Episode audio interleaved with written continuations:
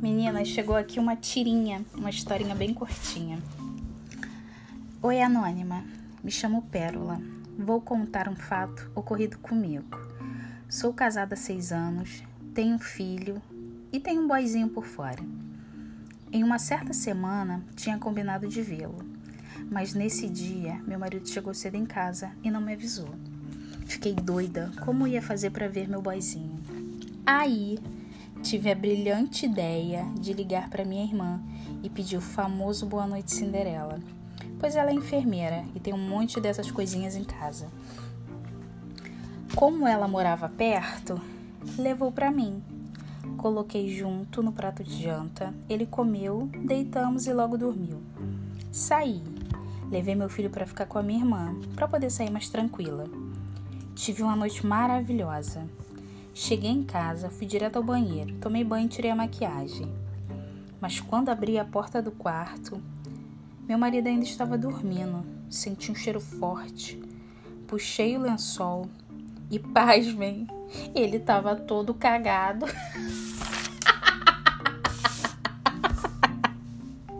Mulher, que merda tu inventou?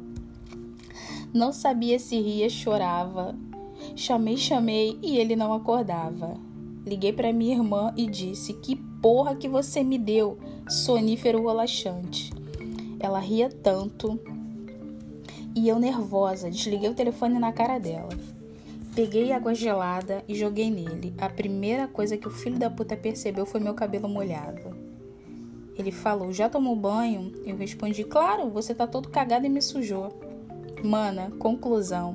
Entre mortos e feridos, salvaram-se todos. Beijos.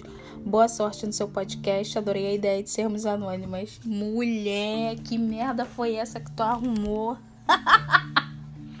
Mas cuidado na hora, hein? Vamos vigiar. Beijão, meu amor, pra você. Tudo de bom, tá? Se tiver mais um relatinho, manda pra gente.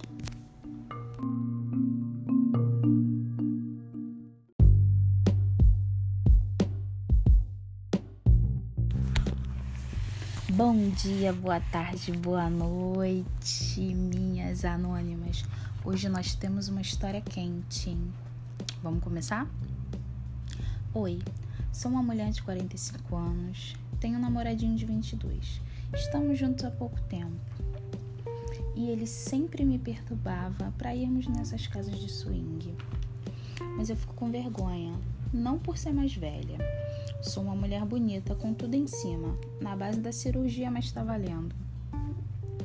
Mas sim por ter que ficar com outras pessoas. Até que um dia eu aceitei. Que lugar bonito. As pessoas educadas nem pareciam que estavam lá para transar.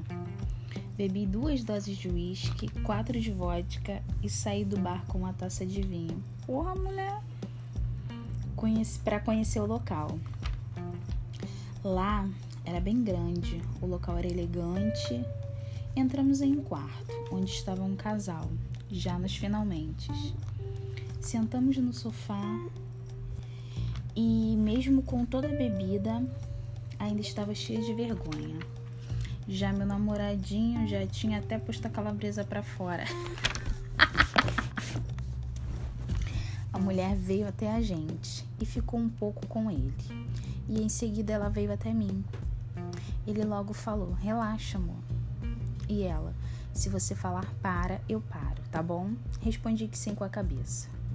Ela levantou meu vestido e começou os trabalhos. Já tinha ouvido falar que mulheres fazem um oral melhor que muitos homens, mas o daquela garota era perfeito. Meu namorado querendo entrar e eu empurrando ele. Ele insistindo e eu empurrando ele. Até que eu me irritei e falei: Porra, você falou para eu relaxar, caralho. Agora me deixa. O companheiro dela na cama deu uma gargalhada alta e falou: Deixa elas, vamos admirar. Fim da noite. Ele puto e eu aliviada. Melhor passeio que demos. Pelo menos para mim. Um beijo, minha querida. Tenho certeza de que Diários de Rua vai ser um sucesso. Um beijão, gatona. E que bom que tu resolveu fazer essa experiência, hein, mulher? Depois conta mais detalhes pra gente, tá bom? Beijão!